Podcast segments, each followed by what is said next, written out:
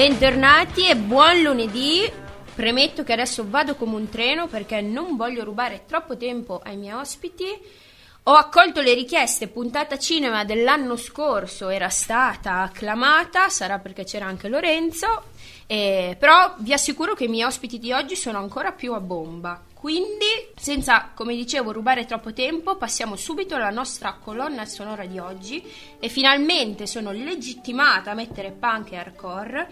La prima band si chiama The Avengers, proprio per rimanere in tema cinema, ma vi assicuro che queste ragazze battono più del martello di Thor.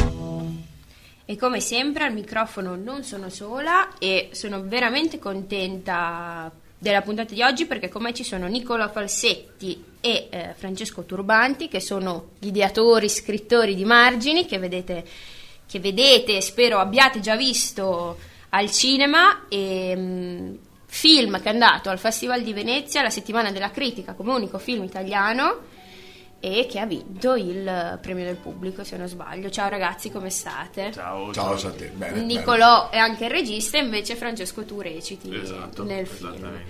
Allora, molto brevemente, il film parla di tre ragazzi nati e cresciuti a Grosseto che vogliono portare una band punk molto famosa a suonare a Grosseto e qua si apre la vicenda. Ma la prima domanda forse è un po' banale, vi aspettavate che una trama così piccolina, senza ovviamente nulla togliere, potesse portare tanta gente al cinema e far vedere tante volte Margini, anche perché voi siete al cinema da un po' oramai.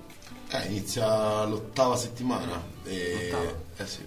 E... Sì, è un traguardo molto bello, forse proprio perché c'era una trama semplice che siamo riusciti a, non lo so, a creare una, una narrativa che fosse più accessibile e, e questa cosa qui ha potuto, penso sia uno dei motivi per cui anche riusciamo a parlare dei contenuti del film in maniera snella perché poi arriva tutto attraverso la storia, attraverso i personaggi e il lavoro che abbiamo fatto era quello. Ma comunque era una trama semplice, all'inizio pensavamo che non importasse a nessuno. Insomma, Eh, infatti questa era proprio. Cioè, potrebbe- cioè, tra l'altro ci abbiamo messo un botto di tempo a scrivere sto, questo film. Cioè no, non tanto a scriverlo, perché poi a un certo punto era anche come dire, scritto, bisognava semplicemente che qualcuno gli disse vai, via. Di soldi, gira. E, però appunto all'inizio, all'inizio ehm, ormai appunto 6-7 anni fa, quando abbiamo cominciato a metterci le mani su questa storia, si diceva forse non importa a nessuno del, del fatto che, che tre eh, ragazzi di provincia si sono messi in testa di organizzare un concerto a Grosseto. E invece, bah, insomma, piano piano, sia da un punto di vista produttivo, le, le persone a cui le, lo raccontavamo si interessavano, comunque se questo, diciamo, la squadra produttiva si allargava, si diventava sempre più forte, ma soprattutto poi quando è uscito questo film, eh, insomma, eh, siamo stati eh, smentiti, o comunque quel dubbio non è venuto Eh, infatti era proprio questo, cioè voi quando l'avete fatto, poi immagino che farlo e rivedersi sia sempre una cosa... Dolorosissimo. Eh. dolorosissimo. Dici ok, usci- andiamo alla settimana e poi però c'è lo gra- perché comunque io ne, ne parlo sempre con, come sapete, con amici che la settimana di Venezia secondo me è una piccola bolla perché c'è gente che va lì Certo. quasi apposta, ma poi devi andare al cinema con, come dico io, chi lo usa finalmente il prodotto, Eh. il senso finale, cioè tipo una come me che va al cinema per passarsi un'ora e Certo. mezza. Vi aspettavate, cioè ade- oh, alla fine una parte di voi ha detto no, lo sapevo, è stata totalmente sorpresa e No, lo- sconvolta piacevolmente. Lo speravamo, ma sì, sconvolti piacevolmente. senso, eh, pensa- No, ma no. anche, anche organizzativamente, anche logisticamente. Cioè, Logisticamente io pensavo, vabbè, settimana di Venezia, poi un paio di settimane di promozione poi torniamo a scrivere, a lavorare. Cioè, tra l'altro, volevamo, o vogliamo ovviamente già metterci su, su altro e invece siamo... eh, Otto è settimane, eh, sei detto otto settimane, poi in giro per l'Italia, non solo magari è No, no. Grosseto, vicino al cinema di Grosseto. No, no, no, in giro per l'Italia. No, e ora anche al festival internazionale comunque. Esatto, eh, quindi anche. Eh. fuori, siamo stati in Francia, siamo a Birrupt in questi giorni, siamo, eh, siamo stati a Budapest, Brescia, eh. Esatto, andiamo a Budapest, andiamo a Barcellona, cioè ci sono tanti più feste di italiano fuori e, e iniziamo, è tutto per noi molto nuovo, molto sorprendente e comunque la cosa bella è che più giriamo più troviamo sale piene. E questa è una cosa mm, mm, ti spacca il cuore perché è veramente bellissimo, cioè, non- ma anche perché noi volevamo, cioè, insomma dire, ti dai degli obiettivi quando, quando scrivi un film e inizi a, a dire ma quale sarà il nostro pubblico, sarà quello di quella bolla dei festival e per noi invece volevamo, cioè il nostro primo pubblico chiaramente era la nostra scena di riferimento e speravamo che, i ragazzi e le ragazze del, del mondo, di quel mondo lì si vedessero raccontati in qualche modo. E, mm, e poi però c'è le, le tantissime realtà di provincia, l'Italia è un paese di paesi di provincia, quindi mm, per noi in realtà era parlare a loro e sentire non lo so, Fra diceva un, nostro, un suo amico di Barletta e scrive, oh raga, io, cioè come se avesse fatto il film a Barletta e quello è molto bello. eh, ma non perché, perché ci trovi una voglia di fare le cose che è quella che provavamo a raccontare nel film che ti viene ri- ehm, che ti ritorna, ti viene detto quella è la cosa in cui mi medesimo, al di là del fatto che, eh, da- che so, a casa mia non si bestemmia o, de- o non si parla come parlate voi o non ci abbiamo i stessi problemi vostri, però eh, e è figo perché ci siamo rivisti anche ragazzi, ragazzi delle grandi città poi. Sì, sì, sì. E tu hai parlato di scena, io prima ho detto che finalmente oggi sono legittimata a mettere punk hardcore in radio e poi suonate anche in una band, Sì, che sono i Pegs, esattamente. e il prossimo brano è vostro e quindi se ce lo volete presentare... Eh, come vi lo presentiamo? Con questo veramente impreparato. Eh, ma niente, in realtà il fatto che l'unica cosa da dire è il- che in qualche modo è un'estinzione della- della nostra- delle cose di cui parliamo nel film, cioè il gruppo è, è stato un, è un gruppo di amici veri, nel senso siamo veramente sopravvissuti a, a questi 17 anni di spesso di grande nulla perché siamo molto legati fra di noi e, e- e l'abbiamo rimesso su insomma in pieno vigore quando perché il film ci ha riacceso una voglia di suonare anche perché poi il film è nato eh, a livello di riprese di montaggio in pandemia e quindi questo accendeva ancora di più E allora noi vi facciamo riaccendere tutte le voglie con Non cambierà dei Pegs.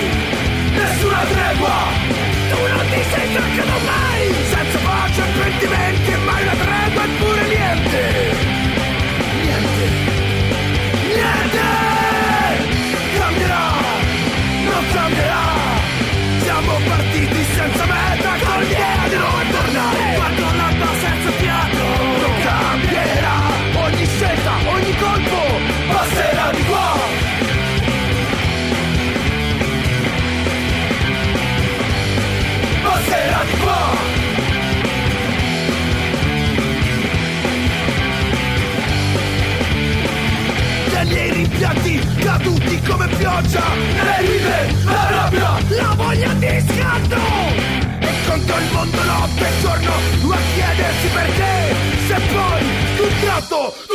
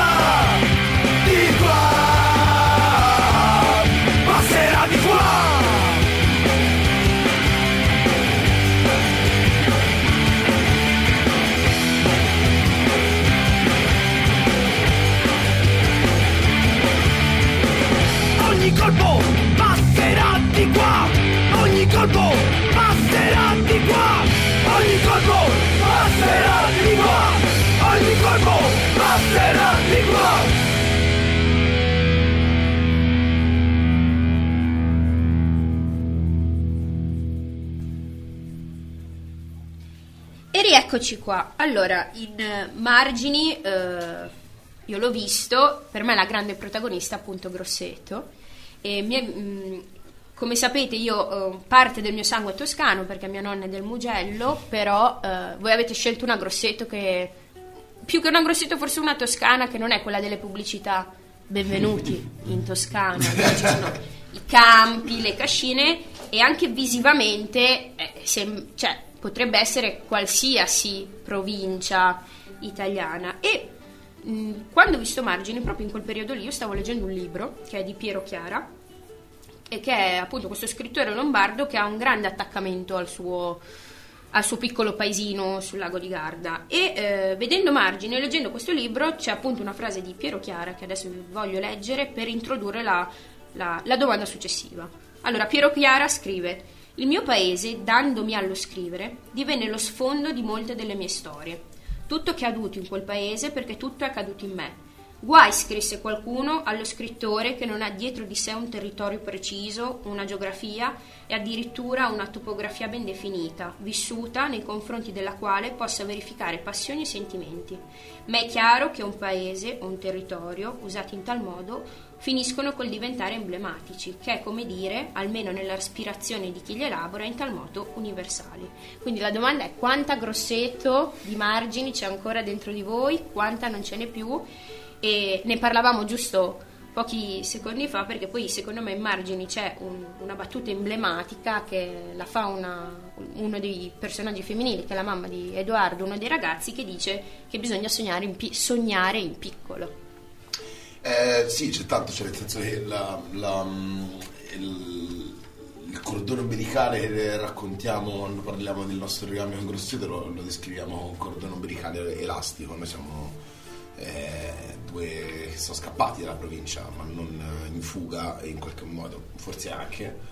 eh, però sicuramente perché col- per la fame di, di- di vedere, di conoscere, la, la- la voglia di- di fare altro e di vedere come si stava nei posti dove succedeva qualcosa, da noi succedeva quasi niente e, e volevamo stare un po' nell'epicentro invece sempre nella periferia del ciclone. E viviamo a Roma mh, con rapporti di amore e odio costanti anche con, con Roma, è la nostra seconda casa.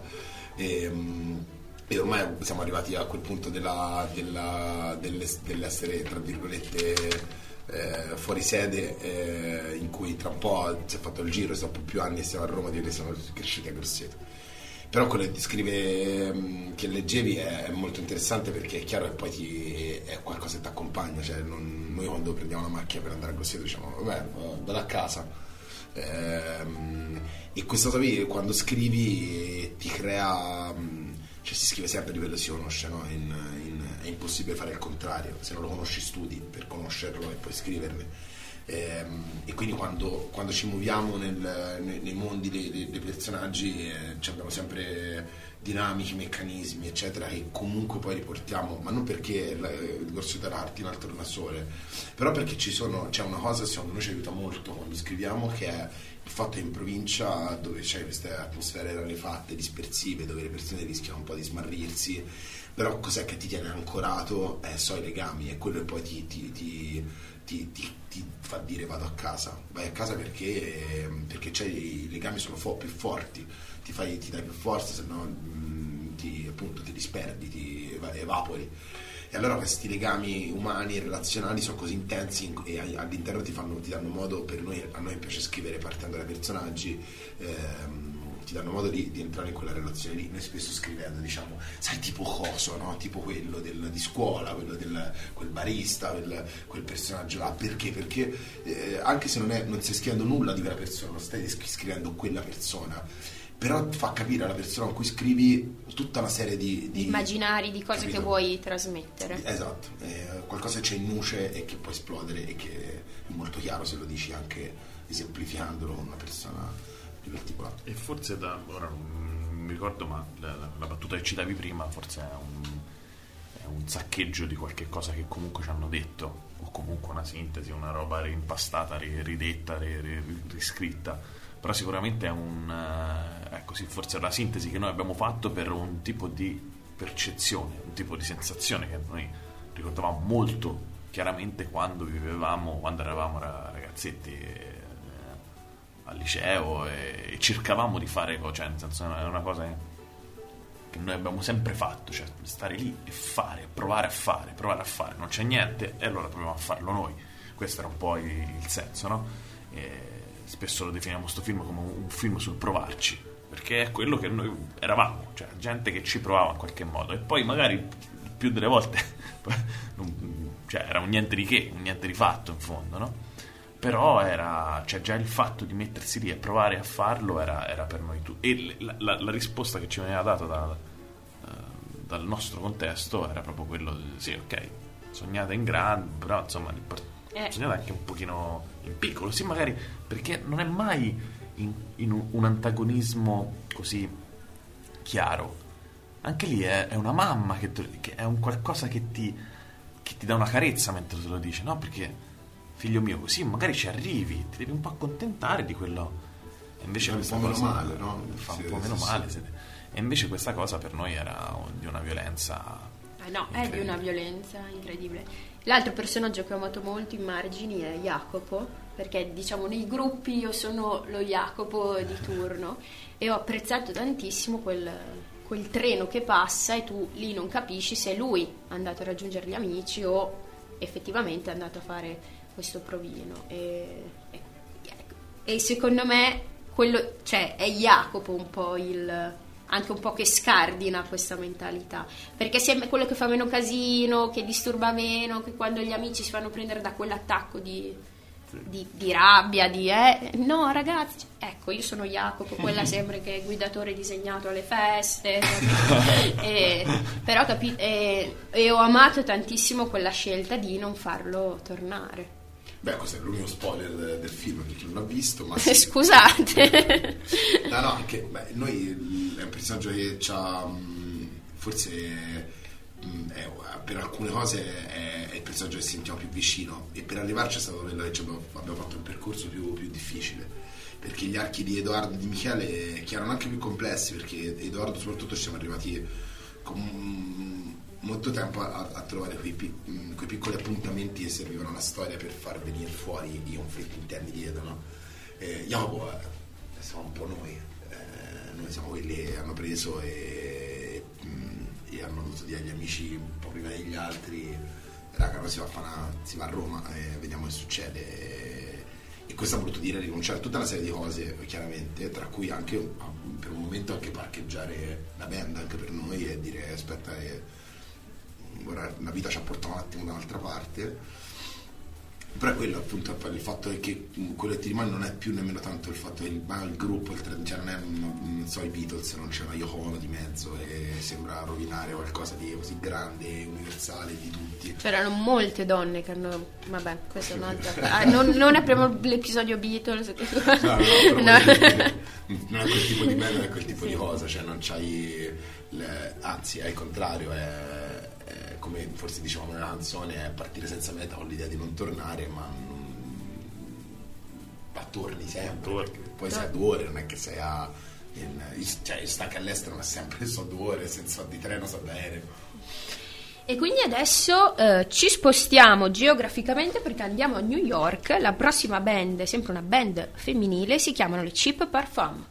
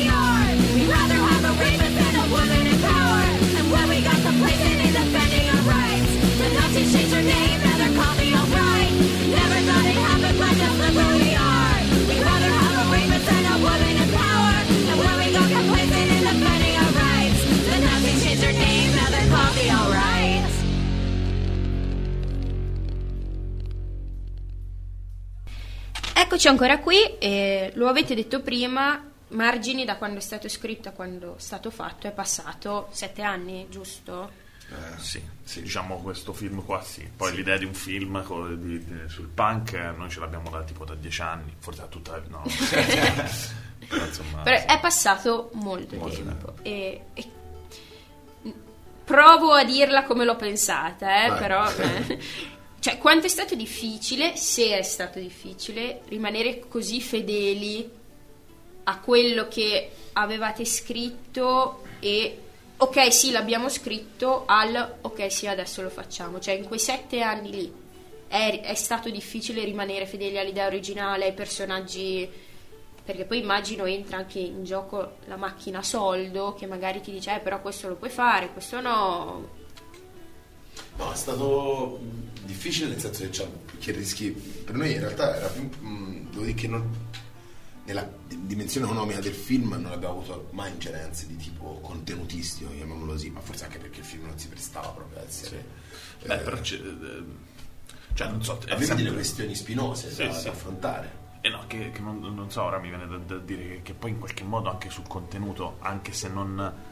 ehm, cioè il discorso per esempio della Puglia, no? O del, No, cioè, no, certo, certo. eh, perché è, è vero quando tu dici, no? Parli del, del- del soldo, no? In qualche modo, perché il- noi avevamo a un certo punto ci siamo detti questo, forse lavorandoci anche in questo settore abbiamo detto vogliamo fare un film che sia un film comunque all'interno di un t- tipo di sistema economico, cioè le scelte erano anche oh, spesso si diceva scalda la 5D e andiamo e, e partiamo e lo, lo- lo facciamo do it yourself veramente alla vecchia maniera. Invece volevamo comunque che fosse un film che potesse essere visto e quindi potesse avere una distribuzione potesse avere una struttura che il- per farlo esistere non semplicemente in, uh, in circuiti indipendenti, diciamo underground, cosa che appunto il- poteva essere, l'abbiamo anche pensato ecco, a un certo punto. Per fare questo ovviamente ci siamo scontrati con delle- delle- dei, dei discorsi molto pragmatici e forse anche per questo che ci abbiamo messo tanto tempo. Eh, Dicevo questo discorso della Puglia perché a un certo punto, e qui si parla veramente di 6 o 7 anni fa, quindi quando non, non c'era neanche una prima stesura, ma c'era una specie di primo soggetto. E, mm, mi ricordo che un produttore ci disse in un, in un, um, in un, diciamo, un corso di, non in un corso, ma in un, eh, un workshop di sviluppo. Guardate, ragazzi, se voi eh, lo ambientate in Puglia questo film, secondo me ci sono buone possibilità per farlo l'anno prossimo. e noi lì per lì si dice, ma eh, vediamo, cioè, nel senso, boh, ma poi ragionandoci proprio neanche, cioè, forse 10 secondi in più si è detto, ma non è il film che vogliamo raccontare, no? Quindi questo mh, discorso che dici anche di legame rispetto a quello, cioè per noi doveva essere Grosseto, perché spostare quel tipo di dinamica cioè, poi un conto è che il fatto che uno di Barletta ci si possa riconoscere, ma ci si riconosce, secondo noi, questa è la parola, proprio perché noi siamo- abbiamo raccontato non un qualcosa che doveva essere universale da- dal- dall'inizio, noi volevamo raccontare la nostra Grosseto, quel, quel tipo. Poi se quel, quel meccanismo ci si riconosce anche uno di, di Barletta o di Kansas City, questo è un altro tipo di, di discorso, ecco. Perché la confusione è confondere l'universale col, col generalista eh, o col generale, che è ancora peggio. Ehm, cioè la dinamica specifica è quella che ti porta poi a riconoscerti in qualcosa di, di universale, proprio perché è accaduto a quel personaggio e in quelle dinamiche lì poi trovi qualcosa di vicino che non deve essere successo a te. L'em- L'empatia passa per vie molto strane, non empatizzeremo mai con Frank Underwood, se no no. Eh, eppure guardando House of Cards c'è l'impressione di stare con un malvagio e di tifare per lui in qualche modo. Ehm, quindi l- sì, cioè questo è stato e al contempo cercavamo di tenerci svegli, eh, luci- lucidi su cercare una storia e sul tro- eh, mantenere un, un livello di, di autenticità. Cioè sapevamo se questo film puzzava di plastica quando usciva e sapeva di dinamica, mm, vedevi un concerto finto, vedevi una roba non, in cui non riuscivi a ritrovare un tipo di roba che avevi già visto, lì rischiavi veramente le catombe perché quel puzzo di finto secondo noi avrebbe staccato, lo, scollato lo spettatore e invece doveva riconoscersi. Eh, perché qua- quando poi parli di quotidianità è come se usassi il microscopio, no? quindi volumi, conflitti, è tutto più piccolo, quindi devi averci una lente che ti porta molto dentro le questioni. Allora, eh, e questo devo dire che c'è avuto una squadra di persone molto brava e ci ha seguito fino in fondo a dire è un film di dettagli, erano dettagli di scrittura, erano dettagli produttivi, erano dettagli scenografici, di costumi, e anche di, recitazione, di messa in scena, no? Cioè, in scena. Ieri uscendo da- da- dal cinema una, una ragazza mi ha fermato e mi ha detto ma quindi cioè, voi avete fatto un concerto per davvero? Ed è vero, cioè gli ho detto sì, esatto, e questo era un altro di queste, insomma, di, di queste, come dire, situazioni scivolose, no? In cui se eh, non, non- non- speriamo almeno, vogliamo non essere persone che si impuntano, perché le impuntature eh, di solito fermano un processo creativo o comunque un, un flow creativo, bisogna riuscire, però allo stesso tempo ci sono dei punti che sono dei bulloni che tu hai fissato a un certo punto e che rendono la struttura solida, se tu incominci a, a scardinarli questa roba di, eh, va, va a pezzi e tra questi c'era il discorso del dire il concerto deve essere un concerto vero, come diceva Nico prima, proprio per quel discorso di autenticità che di non, di non puzzare di plastica. Ed è- e noi l'abbiamo girato in zona rossa, eh, cioè quindi il problema di fare quella- quel, quel concerto eh, produttivamente è stato. Insomma, era, era una roba complessa. Perché i, i tamponi, eccetera, quindi sono stati giustamente messi sul tavolo delle opzioni alternative. Prendiamo le comparse, gli attori, facciamo le, la, le moltiplicazioni, insomma, c'era tanta roba che poteva essere, eh, come dire, eh, fatta, ma invece lì, e grazie anche a, de- a una produzione che ti dice no aspetta, se per voi è importante ci riusciamo, Esatto. siamo riusciti a fare un concerto davvero, cioè la gente è venuta da, da Firenze, da, da- Da Modena, da Modena, Roma. da Roma, con le macchine, proprio, e c'era gente che appunto vera in qualche modo, insomma, e sotto il palco c'era E anche la band era vera. E anche la band, Certo, vera, certo, certo. certo. E vi faccio una domanda che non c'entra niente, ma non ve l'ho fatta quando siete venuti a Bologna, un po' per vergogna, perché appunto io sono quella è. I- gli attori hanno imparato a suonare davvero? Fra? Eh sì, cioè, nel senso, sì, anche quello era un- a proposito di plastica, cioè nel senso uno dei produttori a un certo punto insomma, ci ha detto ma vabbè ma quello poi si fa, si fa in playback, no? E noi anche lì abbiamo detto no, anche perché non dobbiamo mettere in scena i Rolling Stones, dobbiamo certo. mettere in scena appunto un gruppo punk hardcore di, di- di provincia che chiaramente non sa suonare bene, quindi ci possiamo arrivare, no? E il- noi diciamo sempre questa cosa che nel racconto di questa, la, preparaz- la prima preparazione di solito di un, di un attore per un film è la lettura no? Un- del copione. La nostra prima mossa invece è stata quella di andare in sala prove, perché avevamo bisogno che gli attori dovevano raccontare un'amicizia e noi in qualche modo siamo diventati così amici anche perché abbiamo passato più tempo in sala prove che a scuola quasi a un certo punto della nostra vita e quindi era importante che loro si mettessero lì con, eh, con gli strumenti e che sì è vero poi Emanuele Linfatti che fa Edoardo la chitarra ce la suonava ma la suonava completamente in modo diverso cioè aveva posture cioè il punk non l'aveva mai visto Cioè la Matteo Simon Creatini esatto, ok? sì, esatto. Ehm, Matteo Creatini il basso se, se l'è comprato apposta per, per- per esercitarsi per, per andare eh, sul film. Io avevo come dire, militato in una, in una sgangherata mm, hardcore band quando avevo 18 anni con la batteria ma perché il mio strumento è la chitarra ehm, però poi non la suonavo da 10 anni. Tondi penso e quindi, e quindi ho, ho preso lezioni di batteria, le- gli altri di basso, insomma, alla fin fine, grazie anche a Alessandro Peravanti, che è stato fondamentale, cioè, siamo riusciti a, a creare cose e quindi suoniamo davvero. E a proposito di gente che suona davvero, il prossimo pezzo è sempre vostro e si chiama Fuori Tempo. Volete dire qualcosa lo lasciamo partire? Eh, guarda, eh, questa è una piccola mh, cosa, cioè, è nata in concomitanza col il doppiaggio de- del film. Nei film si fanno sempre dei piccoli doppiaggi di recupero, battute non sono venute, tecniche, errori tecnici, eccetera. E, mh, e avevamo riscritto una prima parte in cui sentivamo il chiacchiericcio in sala prove e volevamo raccontare un attimo quando cazzeggi tra un pezzo e l'altro, non ti è uscito, ti mandi a fanculo e ti dici, dai, ma dai, eri fuori tempo, via, no, ma no, no, sai, era- no, dai, non era troppo veloce, sì, era troppo veloce, eccetera, eccetera. E questo essere fuori tempo era qualcosa che ci richiamava il fatto che noi come band siamo sempre, la prima volta abbiamo fatto sentire La Palude, eh, che è il pezzo che apre il film, Alessandro Piravante ha detto bello, bello, bello così, bello sudicio, bello fuori tempo, e noi, ah, fuori tempo, per noi il sentimento tornava tutto. E quindi siamo resi conto di essere sempre fuori tempo e, e ci sembrava un'ottima metafora di capire che con- in che condizioni siamo cresciuti. Infatti è la prima battuta fuori campo del film, e se- siamo sempre fuori tempo. E allora adesso ci ascoltiamo Fuori Tempo.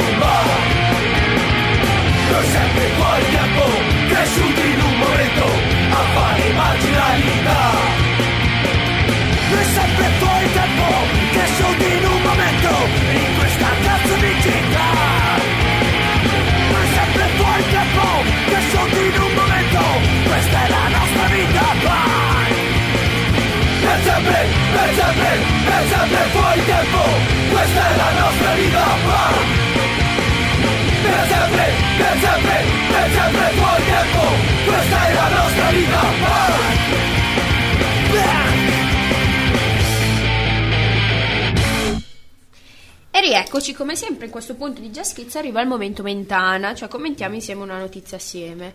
Tu prima hai detto è stato bello vedere eh, durante le presentazioni di Marcini le sale piene, ma devi sapere che nel 2022, che ormai è finito, grazie a Dio, oltre il 60% degli italiani non è mai andato al cinema e che in realtà questa tendenza va prima della pandemia, cioè dal 2017 al 2019 ci sono 71% di biglietti staccati in meno e nel 2021 il 73% in meno. Ma perché la gente non va più al cinema? Ehm, per tanti motivi secondo me complessi. Sicuramente fa- io penso non facciamo dei film mm, che ti, ti chiamano al cinema, questo è il primo problema. E riflettiamo su delle da come comunità eh, di, di lavoratori dello spettacolo, riflettiamo spesso su dei temi ehm, confusi.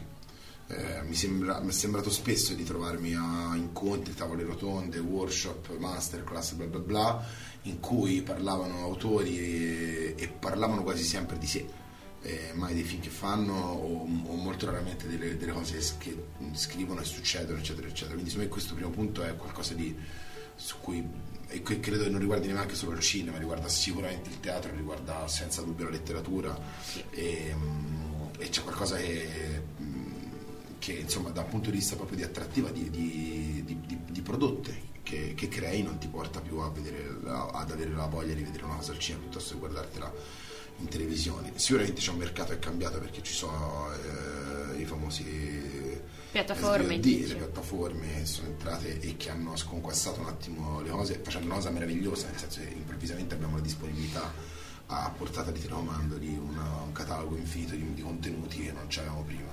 Quindi non sono- da demonizzare, però devono- bisogna trovare un dialogo con, con la sala.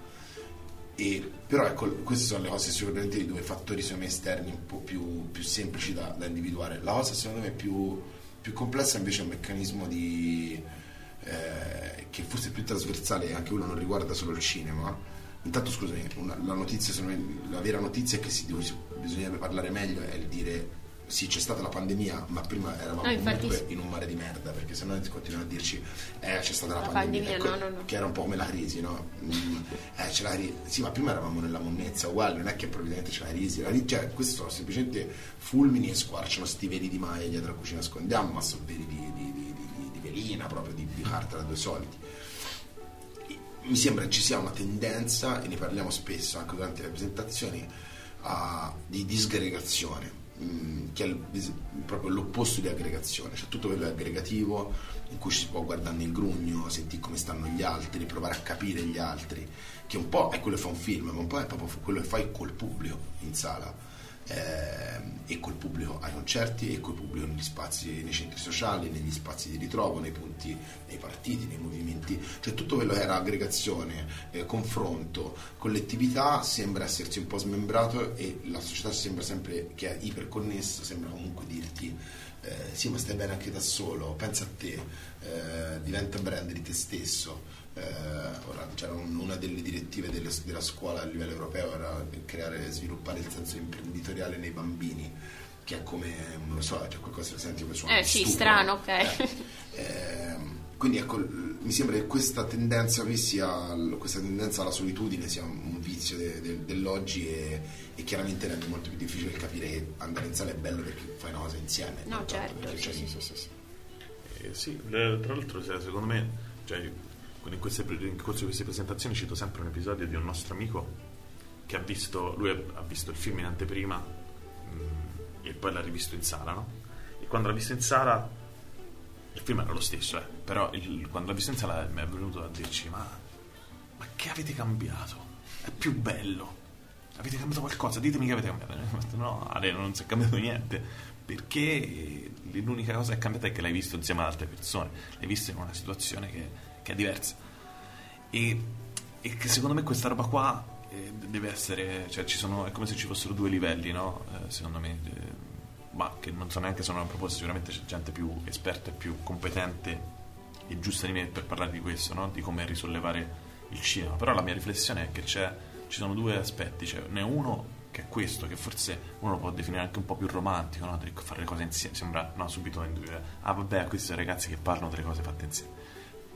Però lo stesso punto lo si può guardare da un, da un altro punto di vista, che è quello che comunque eh, poi quello economico, cioè siamo dentro, come si diceva prima, siamo dentro all'interno di un'industria, quindi questa industria in qualche modo deve, fa- deve- deve funzionare. Però le due cose sono le due facce della stessa Eh, certo. medaglia. E quindi se questi due aspetti si incominciano, incominciano a dialogare, probabilmente da lì può ripartire, può ripartire qualcosa. Forse meno, io ecco, ci vedo un futuro meno nelle, nei multisala, che forse è, un- è un'epoca che, che è un'epoca che in qualche modo è finita. Eh, che può avere una, un- eh, una fetta di, di- di distribuzione. Esatto, me, perché- O forse sì, una, una fetta di distribuzione più dedicata a quello, però insomma, sì, però da tutt'altra parte invece si può creare una, una roba più. Io banalmente sono una. Il mio genere preferito nel cinema è l'horror. Se voglio vedere un horror, devo andare per forza in un multisala, quello tipo martedì sera alle 11, beccarmi 40 minuti di pubblicità. Infatti, con l'ultimo episodio di Halloween avete fatto questa cosa qua. Ringrazio tutti chi ha distribuito Halloween. E, mm, e quindi alla fine non ci vai, aspetti. E secondo me è una cosa che potrebbe tornare, che io ho iniziato a frequentare un po' prima della pandemia, che sono i cinema di seconda visione, dove ti guardi gli stessi film, aspetti un po', però a dei prezzi più ragionevoli, perché nei multisala eh, Beh, un sì. biglietto sta sui 13 euro, che oh, io non ho vizi, però magari Ah, qualcuno no, ma che c'è. anche il discorso del prezzo Sì. ne, ne parlavamo l'altro giorno con un amico e soprattutto pensa eh, lui a, come dire, a famiglia perché- quindi a ehm, insomma so- sono in tre quando vanno a vedere un film e cioè, E già- già- partono. partono soldi veri cioè, se ci vuoi andare una volta a settimana è già, è già, è già devastante come E il problema è che poi il, il- il- il biglietto di per sé non ha un costo assurdo eh, rispetto a quello che, è, quello che stai facendo. Il problema, il problema di per sé è che eh, se lo proporzioni a uno stipendio medio è un disastro. Cioè, No, no, è, se una è famiglia spende terribile. 50-60 Esatto. euro per andare al cinema, eh, è chiaro che è una cosa che la maggior parte delle famiglie italiane forse non si può, permettere No, no, in no, questo momento storico e se la può permettere si va bene una volta al mese.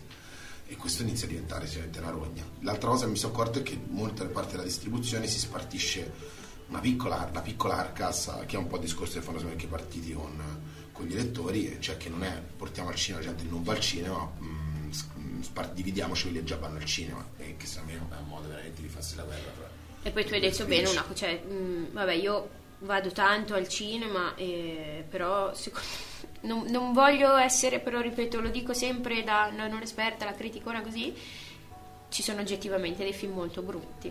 E- eh, È così. No, ce n'è stato dirci- uno eh, che italiano, che è questo è il Colossal italiano.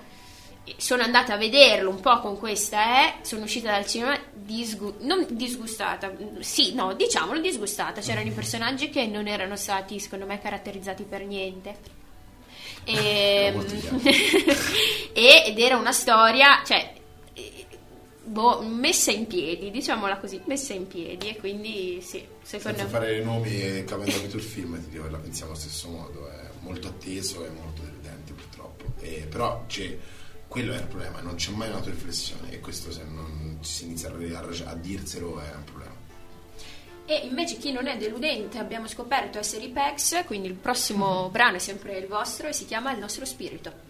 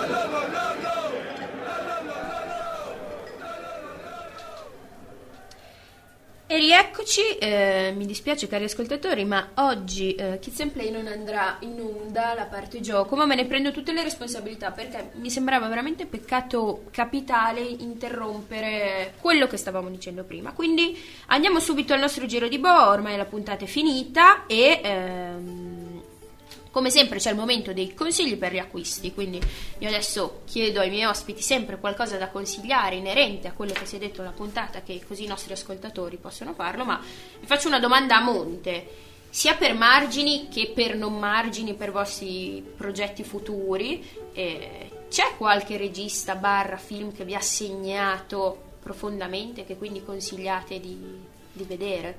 Di recente dici? Nella tu- nei tuoi 30 anni. Beh sì, tanti, cioè, veramente tanti, troppi.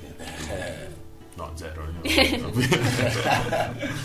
No, vabbè, la- per- mm, ci sono proprio quei film e so dei giri di boa, poi te ne rendi conto dopo, non ti rendi conto di quanto lo siano e ti condizionano tanto. Per me, non ho- cioè, le- quando mi dicono i tuoi film preferiti, io dico- li- cerco nella definizione di preferito cerco di dire film che riguardo più volentieri senza sentire il peso di qualcosa che rivedo, anzi ho voglia di rivedere, che rivedrei forse una volta al giorno. E sicuramente so, mm, cioè, Il Grande Leboschi eh, per me rimane uno, il film che rivedo a cuore leggero in maniera senza proprio pensarci.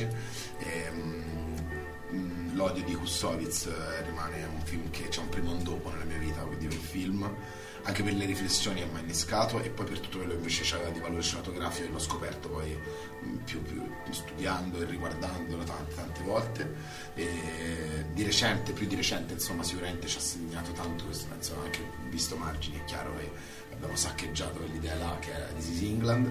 Ok, sì. eh, sia il film che la serie secondo noi sono un capolavoro di scrittura, recitazione e messa in scena mm, che ha pochissimi uguali.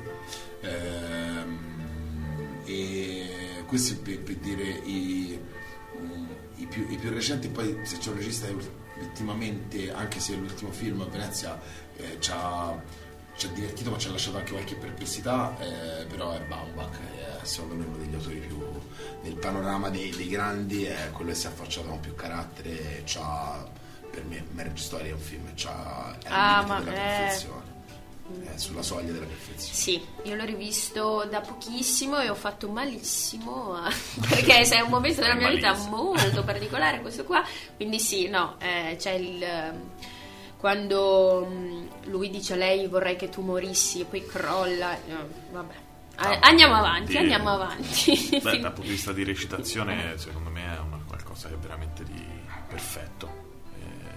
Poi appunto uno si dice sempre.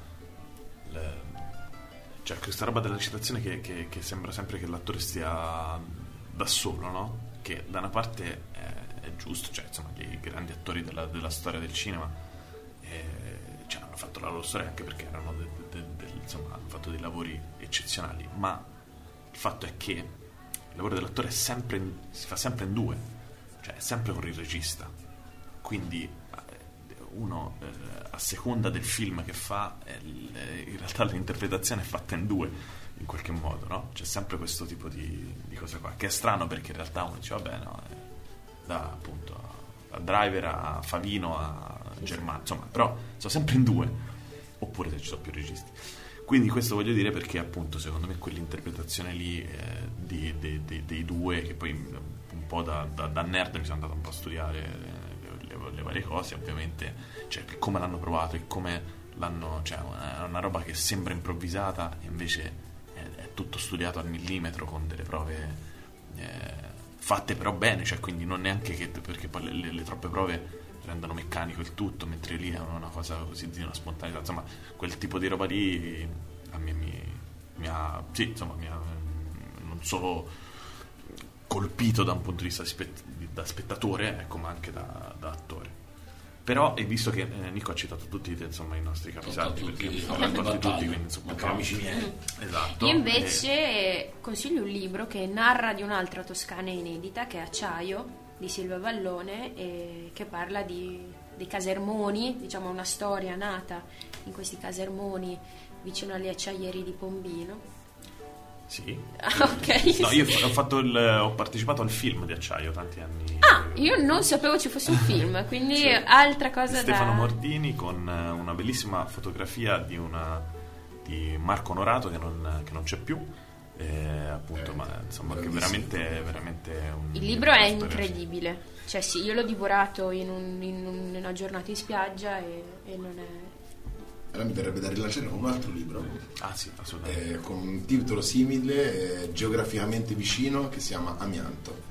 Ok. di Alberto Brunetti, eh, che è un, c'ha un mondo simile dietro, diciamo. Solo c'è idee di sfondo, c'è una vita, ma c'è una bella, secondo noi, molto intensa eh, riflessione di passaggio generazionale sul mondo del lavoro e sul lavoro di oggi e secondo noi è molto, molto bello.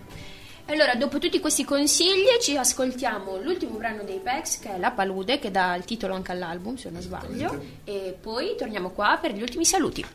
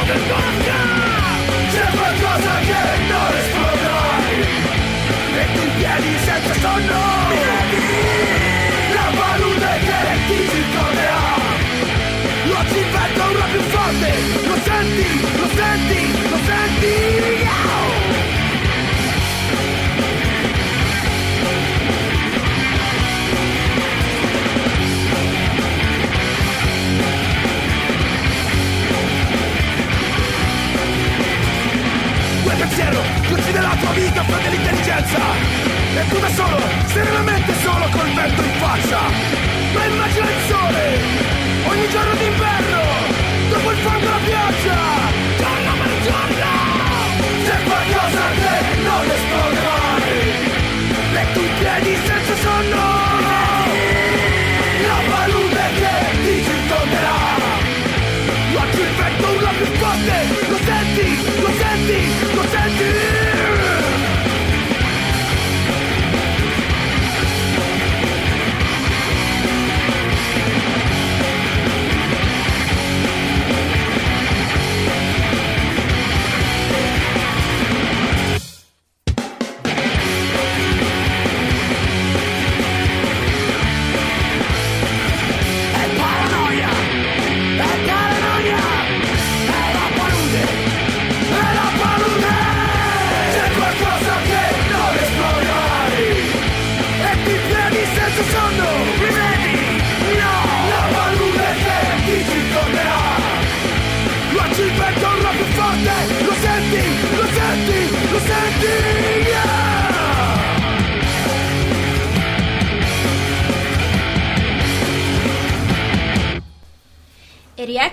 prima di mandarvi a cena, bentornati a Limite a Bomba, Kaboom, la rubrica dei giovedì straordinari. E eh, 2022, novembre 2022, c'è un anniversario per me molto importante perché sono 25 anni che Joe Strammer non c'è più.